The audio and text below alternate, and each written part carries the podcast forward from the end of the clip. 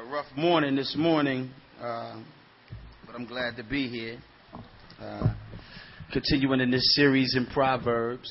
Uh, but I want to start with uh, a quotable. Welcome to the good life, where cats that sell D won't even get pulled over in their new V. The good life. Let's go on a living spree. Shoot. They say the best things in life are free. The good life. It feels like Atlanta. Feels like LA. It feels like Miami. It feels like NY. Summertime Chi. Ah, now throw your hands up in the sky. So I roll through good. Y'all pop the trunk. I pop the hood. Ferrari. And she got the goods. If she got the, then I'ma look. Sorry. I hope y'all don't think this is my rhyme. It's got to be because I'm seasoned. Haters give me those salty looks. Lawry's. 50 told me go ahead and switch the style up, and if they hate, let them hate and watch the money pile up. Ah. I go for mine. I got to shine. Now throw your hands up in the sky. I'm gonna be on MTV, ma. I'm gonna put it down. A, A, A, A. Verse 2. Welcome to the good life. Where we like the girls who ain't on TV because they got more stuff than models. The good life. So keep it coming with the bottles. I guess that's an extra line that we didn't get. So she feel booze like she's bombed out at Apollo, the good life. It feels like Houston. It feels like Philly. It feels like DC. It feels like VA or the Bay. Oh, yay, hey. This is the good life. Homie, tell me what's good. Why only get a problem when you in the hood? Like I'm new in the hood. The only thing I wish, I wish somebody would. He probably think he could, but I don't think he should. 50 told me go ahead and switch the style up. If they hate, let them hate and watch the money pile up. I go for mine. I gotta shine. Throw your hands up in the sky. The Bible makes it clear there is something called the good life.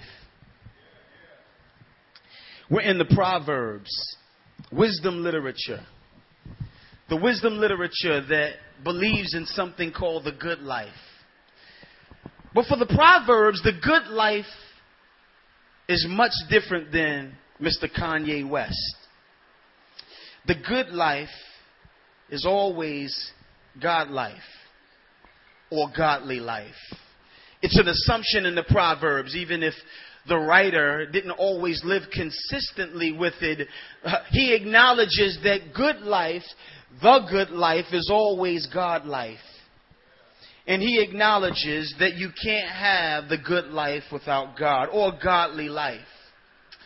Today I have to admit I wanted to just talk about trust as it's dealt with in the Proverbs and I realized quickly that trust in the Proverbs is dealt with from a very contextualized standpoint, meaning I couldn't just say what I want about trust. I'm not going to just talk randomly about the topic of trust.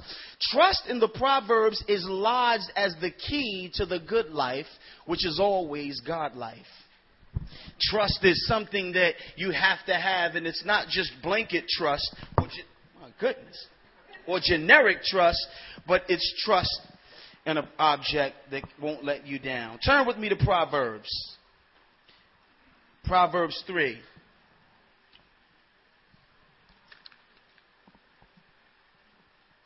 The book of Proverbs acknowledges, I'm good. Again, that there's this life that's available and it's God's life because everyone lives in God's world. The book of Proverbs starts with the idea that, yo, all of us are in God's world. I don't know what world you're in and I don't know what your beliefs are, but there's some things that are just set and nobody can change that. Proverbs doesn't argue with people about God. In fact, the book of Proverbs, a lot, large part written by Solomon and a few other wise uh, men. Uh, the, the, the, book of uh, Solomon believed uh, that he could learn from other people who didn't necessarily uh, believe in Yahweh. And so he's sitting here saying, all of us, even cats that don't believe in Yahweh, know that there's a God and that this is his world. It's crazy because we live in a day where we look back at pagan societies. We look back at the, the, the polytheistic many gods of times past and we think, I don't see how they could, they could believe that. They would look down the corridor at us with no God and say, I don't know how they could think that. In the book of Proverbs, God's world exposes the fact that he has a way about him, a way that's so set in order when, like my father used to say, we play basketball and sometimes you go to the rack so hard that you run into the pole and you be like, whoa, like you almost knock yourself out. He'll say, guess what, son? That pole's not going to move. I'd advise you. And so that's how the, the book of Proverbs is. God's got some things set in order and guess what? They're not going to move. And so the theme of Proverbs is can you navigate in life skillfully? I always wish I could just go out to the desert and put me in one of those, like a NASCAR or something, where when I get out of control, I won't reap the consequences. Just put me in the desert. I just want to just go faster than I'm able to control. And if I, but at least if I go out of control, I don't hit anybody or hit anyone. That's how this world thinks. The world thinks that they can jump in the car of life, they can get on the road, another theme in Proverbs, that everybody is on a road, everyone is on a path. You can get in your car and floor it, do what you want, do it however you want, to the, to the maximum, and you won't crash into anything. Proverbs says one day you're going to crash into something called God's wisdom. And God's wisdom will expose who can handle the crash.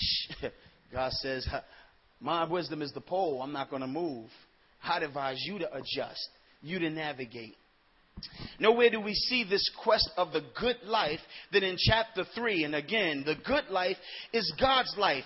Uh, uh, the book of Second Peter calls it this life and godliness. When you mix them together, it's basically godly life, or a life that has God as a given, God at the core and all of His rules and regulations govern you. God doesn't sit down and discuss them. God's not there to remove. If anything, God is able to get into His own world and transcend them, but nobody without God will find themselves getting over on God. So we see the cross and we say, man, did we get over on God? Says, nah, I, t- I transcended my rules and my requirements by grace, I was able to do something that you wouldn't be able to do on your own. So today we start in chapter 3 with this idea of the trust issue. The trust issue. And the context is in people who recognize that life has some good stuff to offer, and I always want it. I like it. I want a nice family. I don't want a dysfunctional family. I want a good marriage. I don't want a marriage where next thing you know I'm in divorce court. I want good friends. I don't want friends that steal and then run before I can get out the door and leave me with the shoes. I, I, I, I, want a, I want a good, like, I want a nice block. I want my kids to go outside and not need a bulletproof vest. I want the good life. Proverbs says, well, there's a key to the good life. But it starts just recognizing that there is a quest for the good life, and that that, that begins oh, Psalm, uh, Proverbs chapter three. Look, he says, "My son, do not forget my teaching, but let your heart keep my commandments. For length of days and years of life and peace they will add to you." First of all, this quest for good life is used and dangled before Solomon's son in our case, it's anyone who's under spiritual guidance or authority and wisdom and counsel. And he says, yo, this, there is this thing called length of days and there is this thing called peace or shalom, good life, well, holistic being, not going outside and ducking and, and, and throwing on your, yo, can you walk me to the car because it's dark? That's not the good life. That's not shalom. He says there is this thing, but it starts with a commitment to receiving godly content. Some people want the good life without being students or disciples of the God who made the world according to his wisdom. But he says, My son, don't forget my teaching. Now, in this context, Solomon or any person who's dishing out the wisdom is in a family context. In the family, it will be the father talking to a son mo- most of the time. And so he's saying, Yo, I just want to school you because there is a thing called the good life. You are going to be on a quest for it. But it starts with you being committed to godly content. Now, chapter 3 is picking up where chapter 2 is sort of expanding it. So we go back. First is just receiving the godly content. Uh, chapter 2, just to show you how 3 links and connects, it says in, chap- in verse 1 If you receive my words and treasure my commandments, making your ear attentive to them. And he puts them on the grind for this godly content. Incline your heart. Call out for it. Seek it like silver. Search for it like hidden treasure. He says, then you will understand the fear of the Lord. The idea here is the good life and this quest for it doesn't come without you remaining committed to receiving godly content. The world thinks that they, they, they've got, they've arrived. They, we, some of us, we, we think we cannot receive, treasure, seek, grind for godly content, biblical knowledge. All of these are synonymous. Doctrine in the New Testament, the teachings, a body of information that communicates who God is who made this world and what God requires. We think without that, we're still going to have the good life. We think we're still going to have a good marriage. We think we're still going to wind up with a good career and we're still going to live long days and peacefully.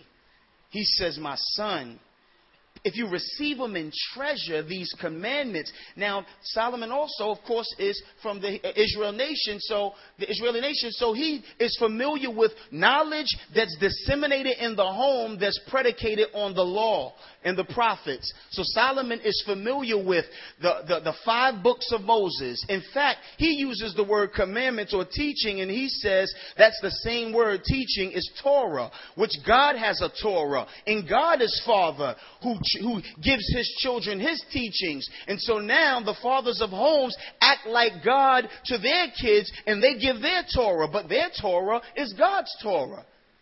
So he says you must be willing to receive godly content. But then when we go back to our passage, 3 verse 1, it's not just receive it, but retain it.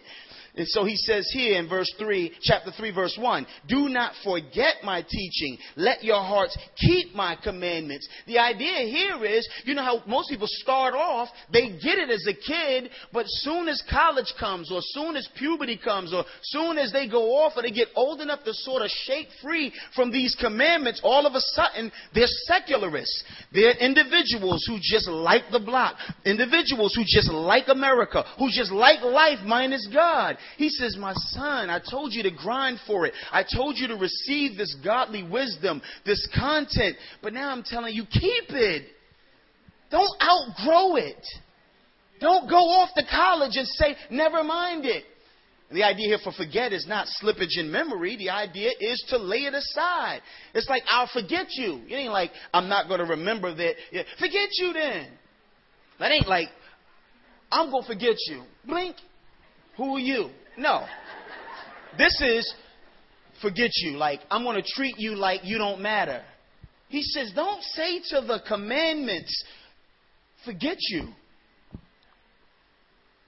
And remember, Proverbs has something to say about everything. He says, wait, the quest for the good life must have a commitment to receive godly content, which we got from the beginning of how he uh, how he started chapter two. But he picks up on that and expands it more and says in three, but retain it, keep.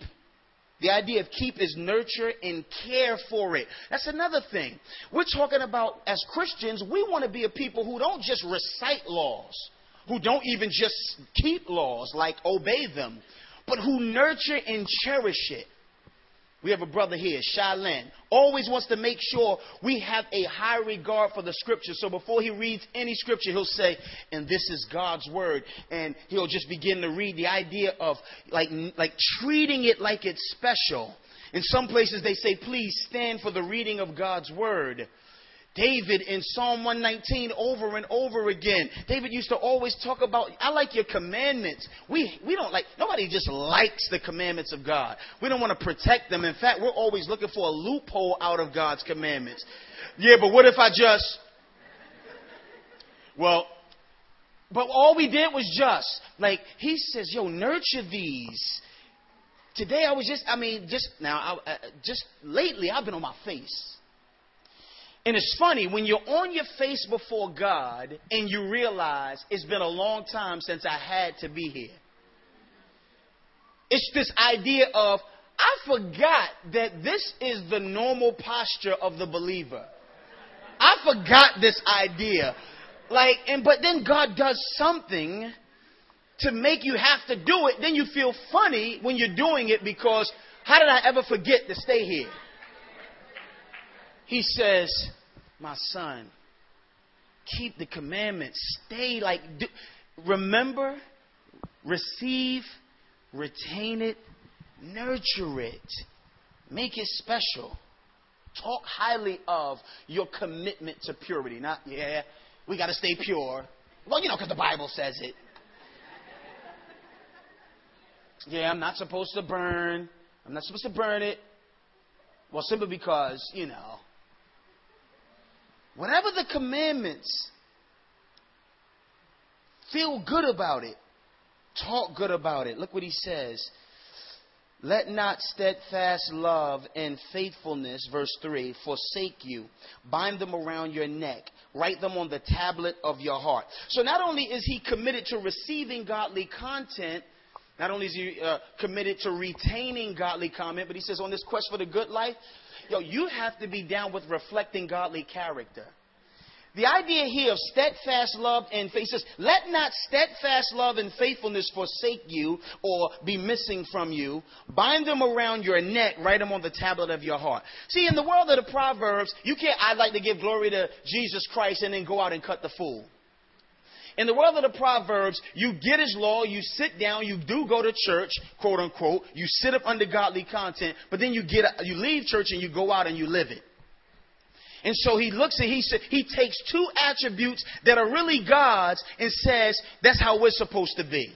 It's a steadfast, Hesed is a steadfast lo- love, a faithfulness out of love to God, a loyalty to God's covenant or God's arrangement with you. He says, and faithfulness, reliability, that we don't have to watch you to make sure you're going to stay loyal to God. We can leave the room and come back without the cameras and be comfortable. Some people, you have to babysit them on the path because you know the path is diesel and it's hard to stay loyal to God in this era. So we have to like watch, what are you doing? And we're peeking.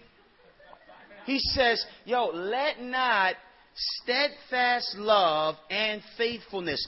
This is also a way for him to say, be loyal to God, vertical, and be loyal to man, horizontal.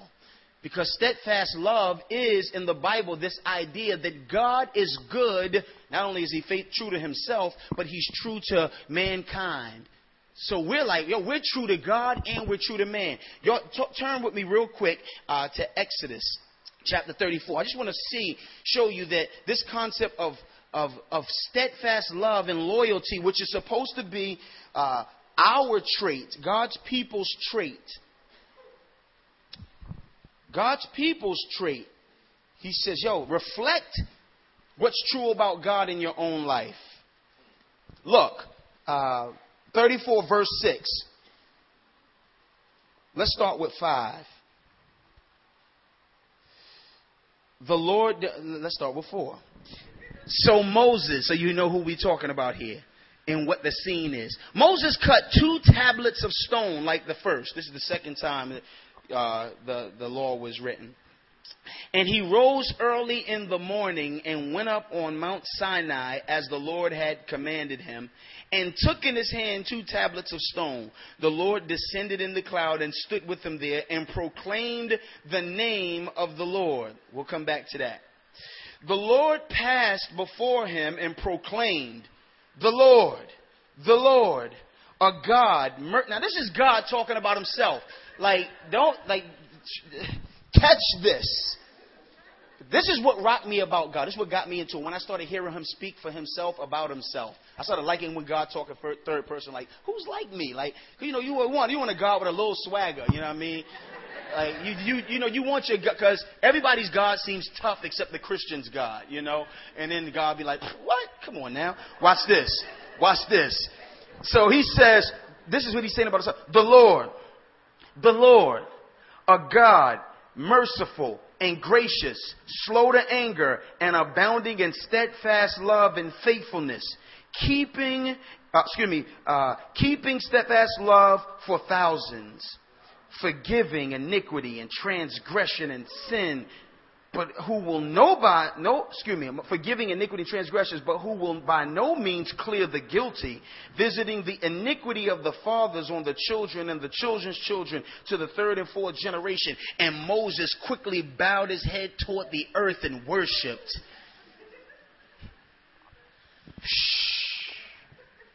god's character unveiled on him and he just had to worship.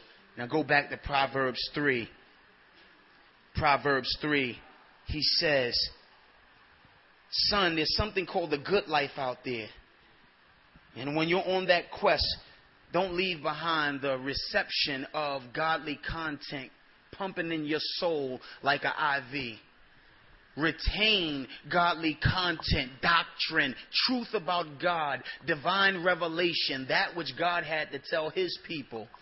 Says, retain it. Nurture it, keep it. Then don't just receive and retain godly content, but reflect godly character. In other words, what he's saying is the good life comes to people who are godly. People who are under the scriptures and who live it. Don't think you're going to have the good life without that. But not only that, now he gets to not just the quest for the good life, but at the core of the good life. Let's look, verse 5. Trust in the Lord with all your heart and do not lean on your understanding. In all your ways acknowledge him, and he will make straight your paths. Be not wise in your own eyes. Fear the Lord and turn away from evil. It will be healing to your flesh and refreshment to your bones. The good life. At the core of the good life, he says something that all of us have heard before. Trust in the Lord with all your heart. I mean, you've heard that like you've heard switch to Geico. You've heard it like you've heard just say no, say no to drugs. This is your, like, that's old, right? Y'all, y'all didn't say no to drugs. They don't even run that commercial. But every now and then, like, our age does start like showing on, you know, our, our commercials and anyway. And so he looks and he says something. He says, Trust the Lord. Now, this is easier said than done. Some of y'all like, Amen. Because trust the Lord with all your heart and lean not to your own understanding is not natural. We're broken. We're sons of Adam and Eve, the original not trusting the Lord's and leaning to their own understanding. The first thing Satan did was throw them into confusion about who they should listen to. And they said, I'm not listening to either one of y'all, I'm listening to me. And some of us are just happy we ain't listening to Satan. We're not listening to God, but at least I ain't listening to Satan. I'm listening to me. And you think you've done something. The world of the Proverbs puts that concept on blast. And he says here, you've got to trust in the Lord. So let's look at this issue of trust. First of all, trust is a total confidence in someone called the Lord. The Lord here is capital. L, capital O, capital R, capital D. Now, back before we saw in Exodus 34, the Lord, the Lord, capital L's all the way across, all capitals. The Lord, first of all, is the God who makes covenant with people. So, first of all, He says you can trust in the Lord because I'm telling you to trust in someone in particular, a covenant making, covenant keeping God. Now, trust in the Lord. We're gonna we're gonna deal with this thing, but He says, wait, trust is your confidence. Secondly, it's covenantal. It's with a God who's in particularly into making covenants and keeping them. You know, the Proverbs is much like Egyptian wisdom literature. It's much like Mesopotamian uh, literature. If you read some of theirs, you'll say, "Dag, Israel was biting off of them." And like most people will let you know, Israel sort of got this from just the way people did it in that day, and it didn't start with them. Hebrew culture didn't make up the Proverbs. They didn't make up the Psalm format. I mean, they had other people had almost the exact same Proverbs often. The exact same psalms, the ones that rock you, and you. Uh, uh this just speaks to my heart. Like Amenemope, whatever Amin, uh, how you how you pronounce it? Amin, uh, well, uh, Egyptian cat wrote something exactly the same. So he says, like, like, but none of them ever put the name of their God in their literature. You know, they were polytheistic. They were like, you shove your God up in here and hope it works. But the Hebrews, the God of Abraham, Isaac, and Jacob, birthed a people who says there's only one name we can put in here and know it'll work. He's Yahweh, the one who makes covenants and keeps them so you can trust in him. Trust in the Lord in particular because he makes covenants and he keeps covenants. If you want the good life, you've got to trust. That's at the core of this quest for the good life. Trust. It's fundamental to the Christian faith that we trust. Everybody knows that. Hebrews says, without faith, which is a New Testament parallel for trust, it is impossible to please God. You can't live your life without a concrete reliance on the God who initiates. He uses the personal name of God to let you know this is the God who started it, the relationship with you. John 15, 16 says, wait a minute. Like, you didn't choose me, I chose you. You can trust in God because you didn't choose him. Like if he wanted to dish you, he just would have skipped over you. God's saying, wait, I, I understand. Like I came to get you. But what, why do you think I'm going to leave you high and dry when I came to get you? And this is the reason why we don't believe in God choosing according to looking through the corridor and seeing you choose Him. Simply because, then, like, if he, he should have kept looking. Because the day you chose him, the next day you would choose the opposite. And in the next, oh, oh, he chooses me again. Oh, oh, wait, but there we go. And before you know it, it would have been a long line of you not choosing the one that you just chose. That's that unfaithfulness that we must bind around our necks and put in our heart. But we just are, we're flawed. We don't do that well. Steadfastness of love leaves us. Faithfulness leaves us. He says, God, you can trust the Lord. You must trust the Lord. He's a, it's covenantal. He that began a good work in you will complete it. These are the things that we draw on because of our inability to keep ourselves. We're unable to spark the relationship with God. We're unable to keep the relationship with God. And so we're sitting here saying, man, I'm glad that I can trust in Him. I can't even trust in me. Whenever we try to preach a doctrine of the sovereignty of God, we do it understanding that, man, you ever see the werewolf movies where they like, they have to, t- like, they can't walk free?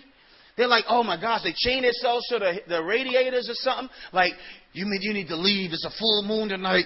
Please hurry up. I feel it coming on. No, please trust me and take this gun and, and you may have to use it on me. And they, they chain themselves to stuff like, and so they, they break out. And, I mean, it's like, that's us.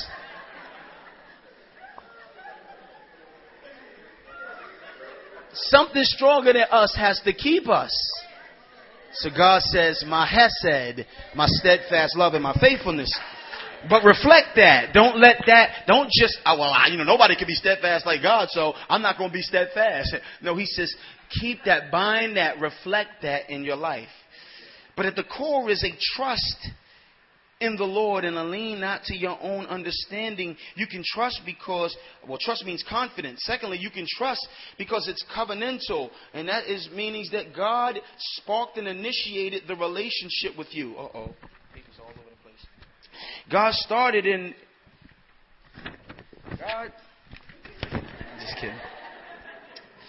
God started it and, and, and, and God uh, will complete it. He will do what it is that He's decided to do, and we're going to see it's going, at the end of the day, be good life. Not only is the trust covenantal, but it's to be complete.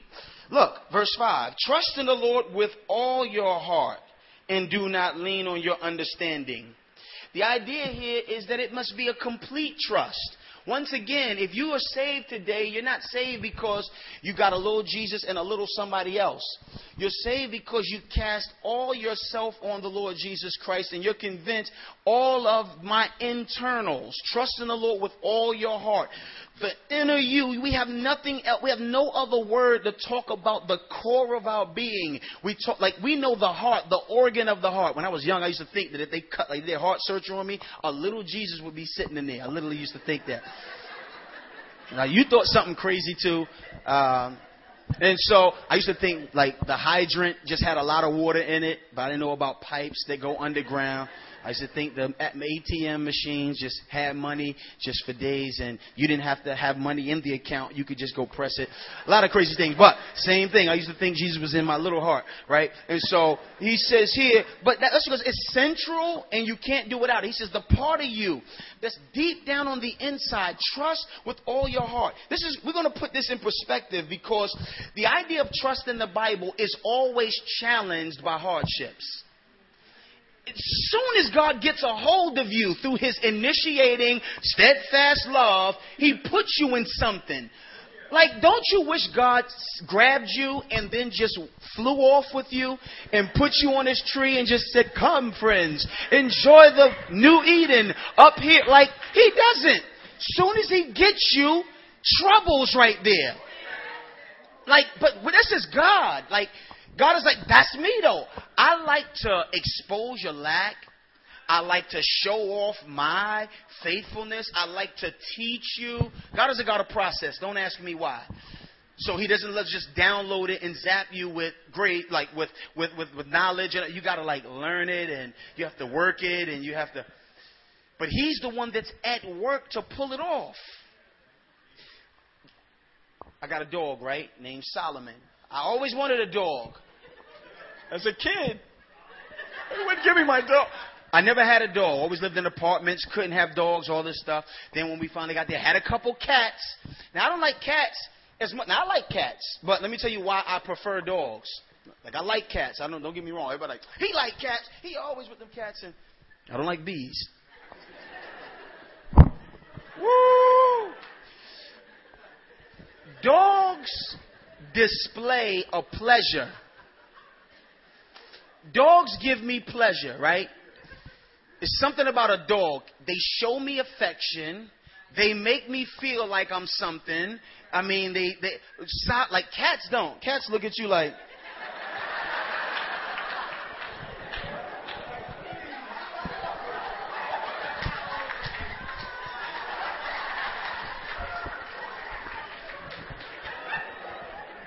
Dogs be like,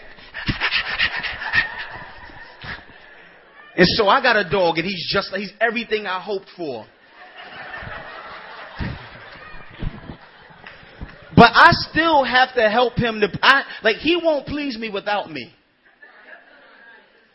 So I had to come up with routines. I have to let him out at a certain time because when he if he poops, I'm displeased.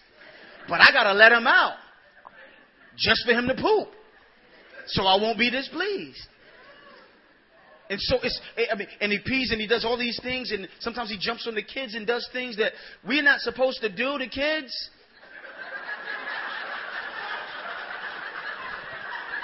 So I have to, I have to grab them and take them away so I won't be displeased. Well, this is the concept. Without trust or faith, the New Testament concept equivalent it's impossible to please God, but you can't please God without God. And so he's sitting here and he's saying, son, on your quest for the good life at the core, the key is trusting in the Lord. You can do that. He's a, the, I said the Lord. I didn't put one of the Egyptian guys that even showed me how to craft my proverb. I didn't look at Mesopot- I didn't say the Mesopotamian gods who also helped me to hone my skill in terms of the form of my proverbs.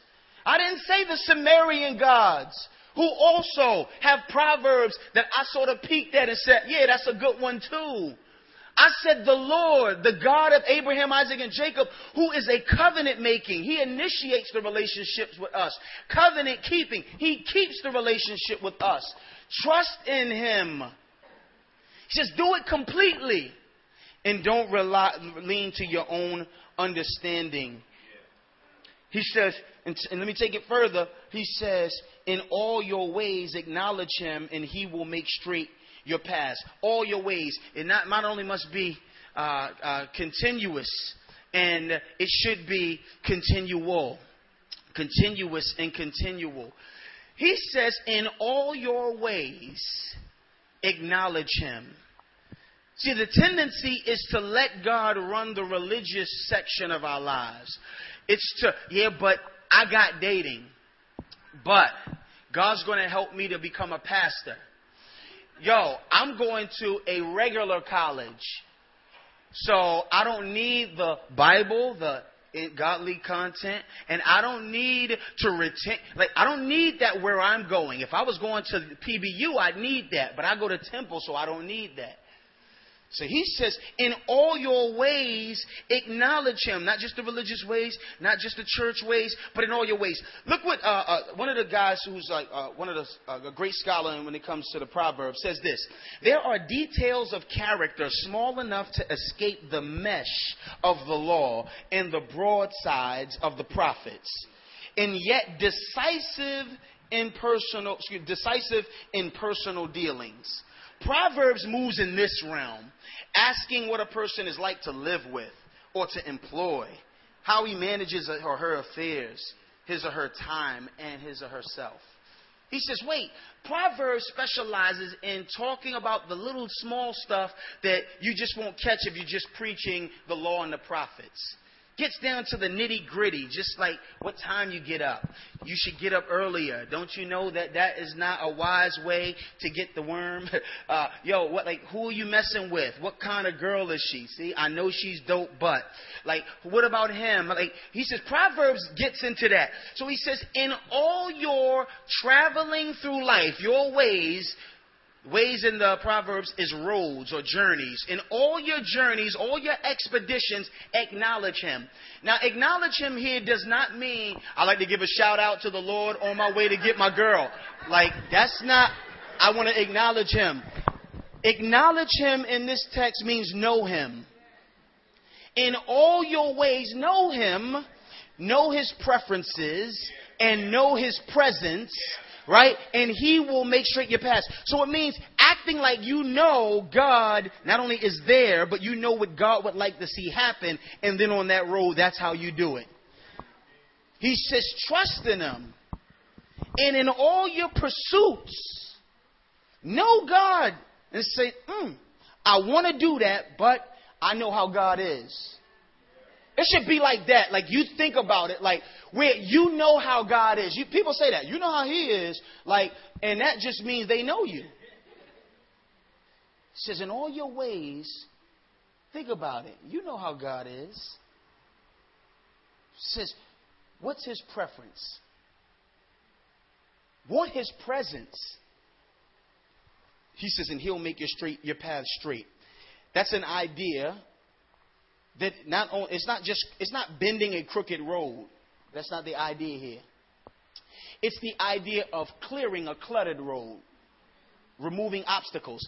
See, sometimes we rather God change the circumstance. God says, nah, I'll just take away the thing that's hindering you from continuing on that road. Now, I was hoping you just switch the road. Nope. Acknowledge Him and He'll declutter the road. He says, in all your ways. And the reason why this is important is because it's hard. It is hard to trust the Lord because of our ways. We have ways about us that clash with His ways. But He says, have confidence in the Lord. Don't have confidence even in, like, in your way. Like, have confidence in the God who's able to continue to keep you moving toward the good life.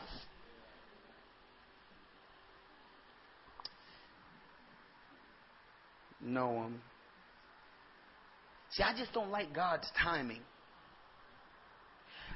I don't, I, I don't like God's limitations. I don't like God's restrictions. Like, God, I, I want to acknowledge you. I want to know you. And since I do know you, that's the problem. That's what Jonah said.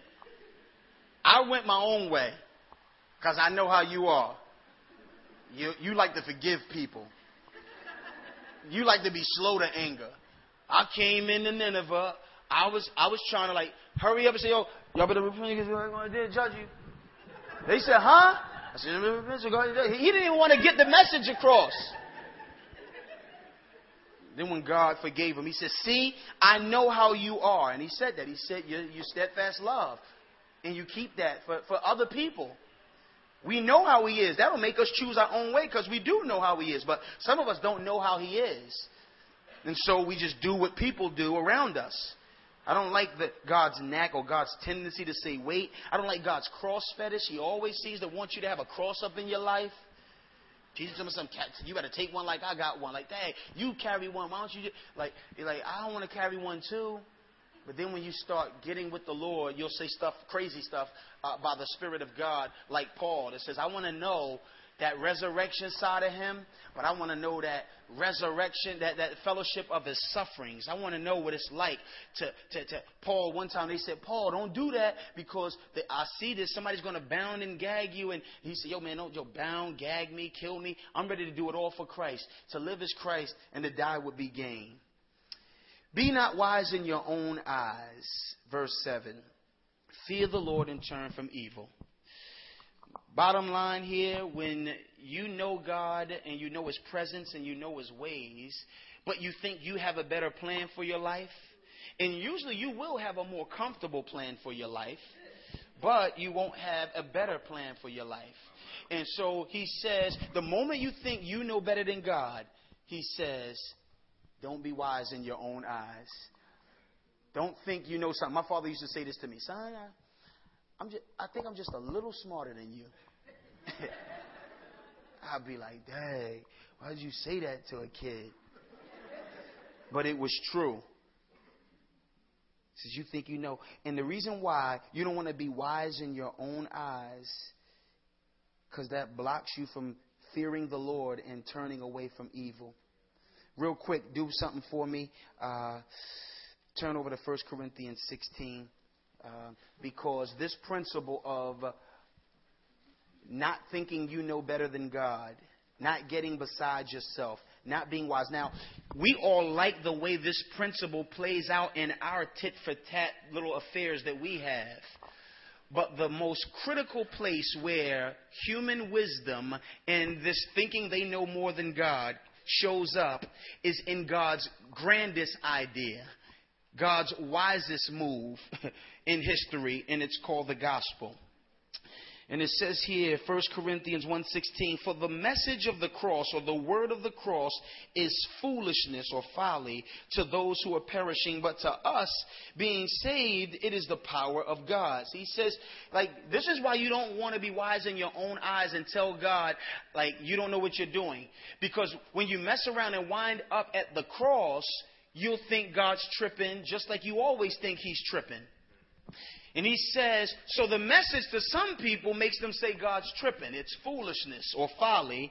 He says, but to us who is being saved, who are not wise in our own eyes, but admit, yo, we better lean on what you say. He says, it is the power of God. For it is written, I will destroy the wisdom of the wise, and the discernment of the discerning I will thwart. God loves to make you look foolish when you tell him he's foolish. He says, verse 20. Well, I'm at 118. Oh, 118. Yeah, I'm sorry. You're right. 118. Starting with 118. Uh, and then I went down to 19. And now I'm at 20. Where is the one who is wise? Again, in your own eyes. Where is the scribe? Where is the debater of this age? During the Greek uh, influence of the whole world, this was a everybody loved wisdom and loved debating and loved describing. Has not God made foolish the wisdom of the world? For since in the wisdom of God the world did not come to know God through wisdom, it pleased God through the folly or foolishness of what we preach to save those who believe. He says the, it's critical that you don't think you know more than God because you'll get to the cross and say, that can't be the way. You do what the Jews did, and many did when Jesus Christ came to earth. That he came and he wasn't what they were looking for, and they said, He can't be the one. Yeah, he was born in Bethlehem, but he can't be the one. Yeah, he's healing the sick, but it can't be him. Yeah, he's raising the dead. I know, I know, I know, but it can't be him. Like, like, yo, wake up.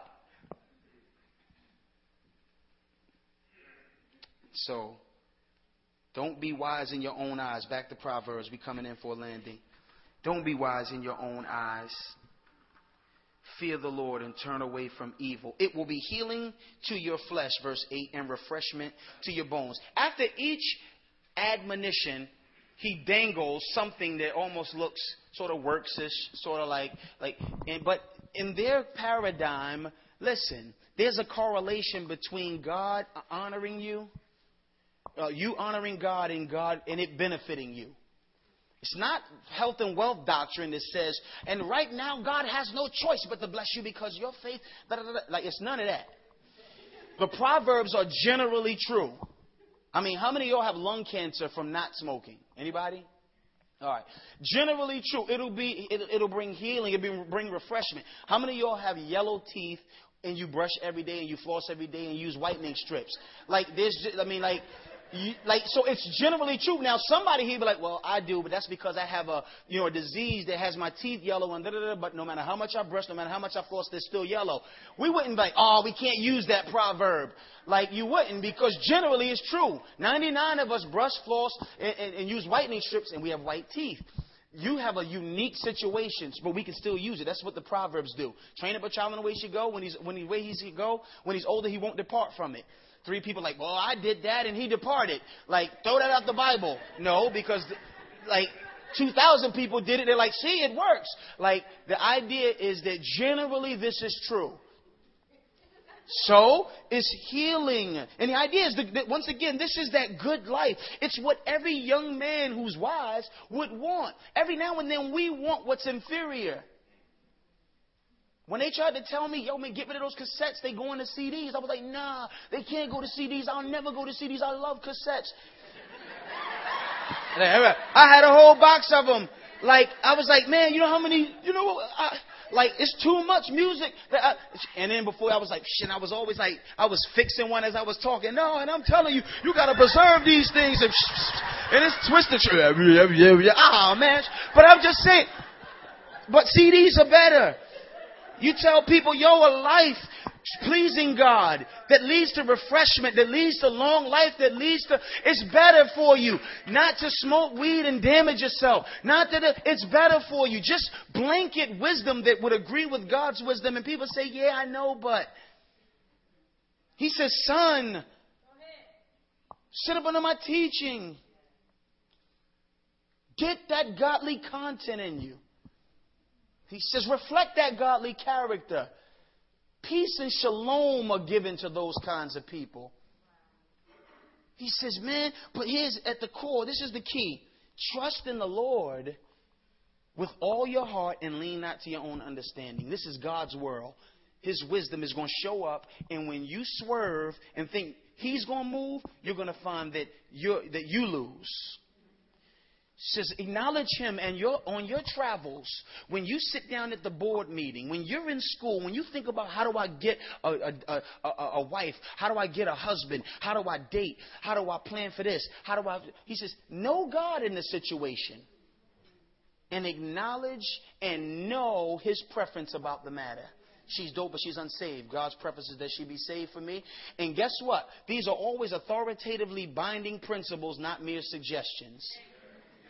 Like it's not like like God would like me to, but you know, he said, you make the decision because you're grown.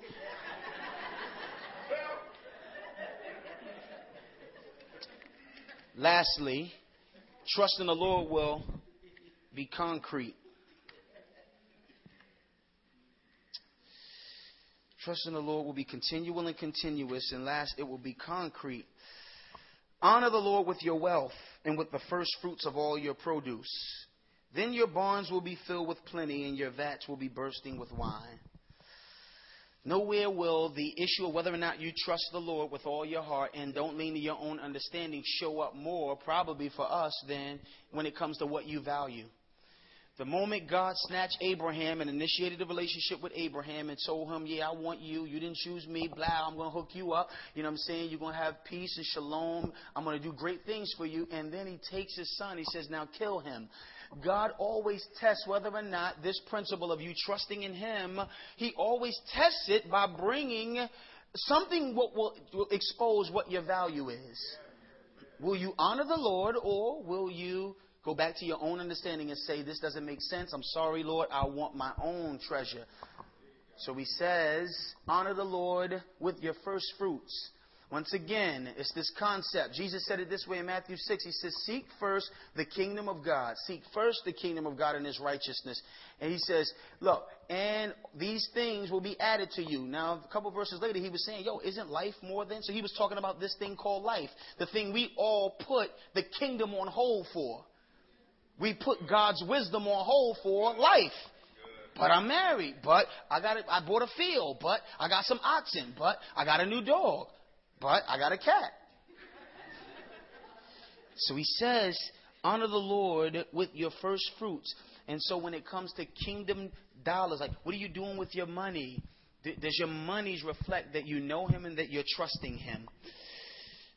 And so, as we come in for a landing, there's a caution. First, he started with the quest for the godly life and just use the good life, the good life, which is always God's life for the for the, the, the sage or for Solomon or for the wise in Proverbs. He says, "Yo, man, he's always dangling an element of the good life before him as a motivation for being remain, remaining faithful." So he says, length of days and length of years and peace uh, if you do that. Uh, oh, miss verse 4. I'm so sorry.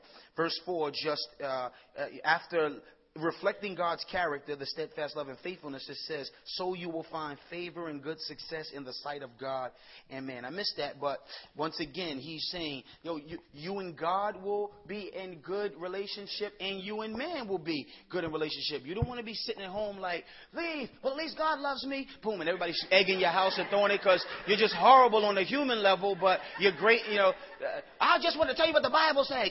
You know what I'm saying? Like, nah. He says, yo, when steadfastness, a, a vertical and a horizontal uh, loyalty and faithfulness is happening, God, thank you. Oh man, Lord, I just I just sent your affirmation right now. Oh, praise the Lord. I'm glad you've seen that. I mean, like it will be like this like this meeting. Like man, I just want to say you've been encouragement to me, Lord. You've been encouraging to people, and it just be like you feel it from both ends. Like the Lord Jesus, the Bible says He grew in favor with God and with man. How does God grow in favor with God and man? Well, as the ultimate God, He was demonstrating. Look, you do it right. God smiles and other people smile. He go, you sick. And then down here, it will be healing to your flesh and refreshment to your bones, physical healing, uh, and and goodness, strength. Again, it's not a promise, but it is a general principle that, that happens for the person who's godly, who, who basically does things God's way. Um, but then, look at this a caution to those who pursue this good life. Um, my son, verse 11, do not despise the Lord's discipline or be weary of his reproof. For the Lord reproves him who he loves as a father the son in whom he delights. Once again, the exceptions to the rules on this journey happen. And sometimes it seems like, well, if all this, I'm trusting in the Lord, I did it right. I didn't do everything right. That's what all of us would say. But I did it pretty much. I'm like you. Like, faithfulness and steadfast love is a characteristic of mine. I try to be, I try to serve the church. I try to serve the Lord. I try to rig my life so that the kingdom is seen to be my priority. Every time I get my loot, I just I break God's off and I just think about something that will reflect that He is being honored. Honored here means to hold in high regard. I don't just like how much can I spare. I think what would look like He's honorable. And once I do that, I, I, I believe that He's able to meet my needs because He's the covenant keeping, covenant making God. But why does life feel so harsh on me? He says, Well, if this is true about you, it's not because of suffering because you're doing something wrong. Now it's another thing discipline. The Lord loves you so much, He got you in the gym, He got you on the treadmill. And you know, God, like, God doesn't have a little belt you put around your waist that does your ab work while you're not doing ab work. Have y'all seen that? Yeah, so like I was saying, oh, I can't believe it. Look at my abs. None of that with God. He got you on the old fashioned machine, the kind that don't really kind of work, like that, that, that work you better. You know what I'm saying? And, and so God makes it clear, y'all. Uh, the caution is don't faint under God. Because some of us, we, we tried it God's way, quote unquote. Then we went into this dark tunnel where his discipline was on us. And then we said, maybe I ought to rethink this. And we faint under his discipline and go back to our own way.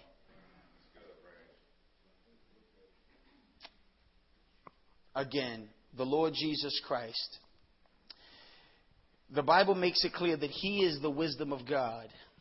He infuses the wisdom of God. And it's him in us that gives us the power to imitate him like when he was on earth. And so the wisdom literature has this theme, the good life. It's going to be all through it shalom, peace, well being, vats overflowing, harvest plentiful. It's this thing called good life. But for the Solomon and the, the, the, uh, the sages in wisdom literature, the good life is the God life or godly life. It's rooted in His teaching being in you and His character being reflected from you.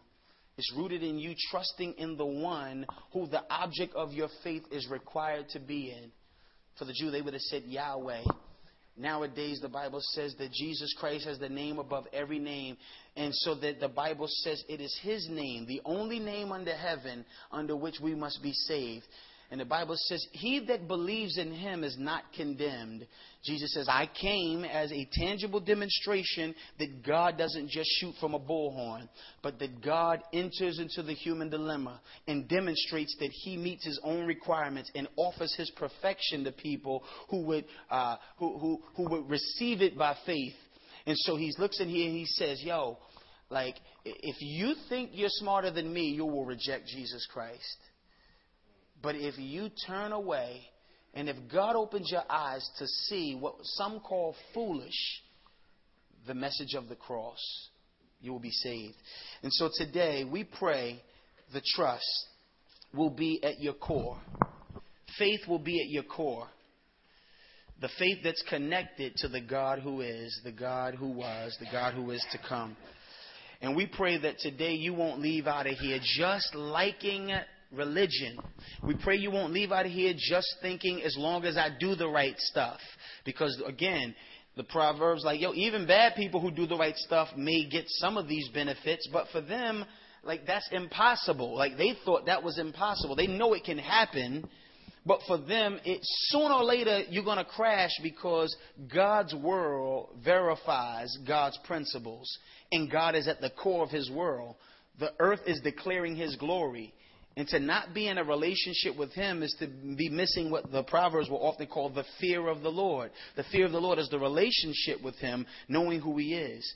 The Bible says that the Lord Jesus Christ comes. No one has ever seen God, Yahweh, but the, Jesus Christ, who's at the Father's side, he has made him known.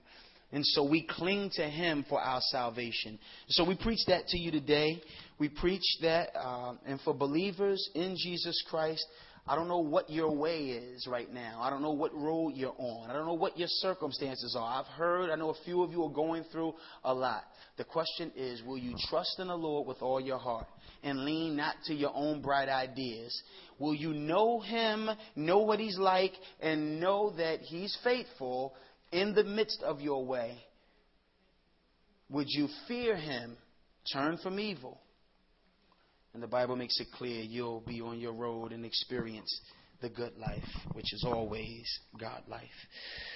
Heavenly Father, we bless your name today.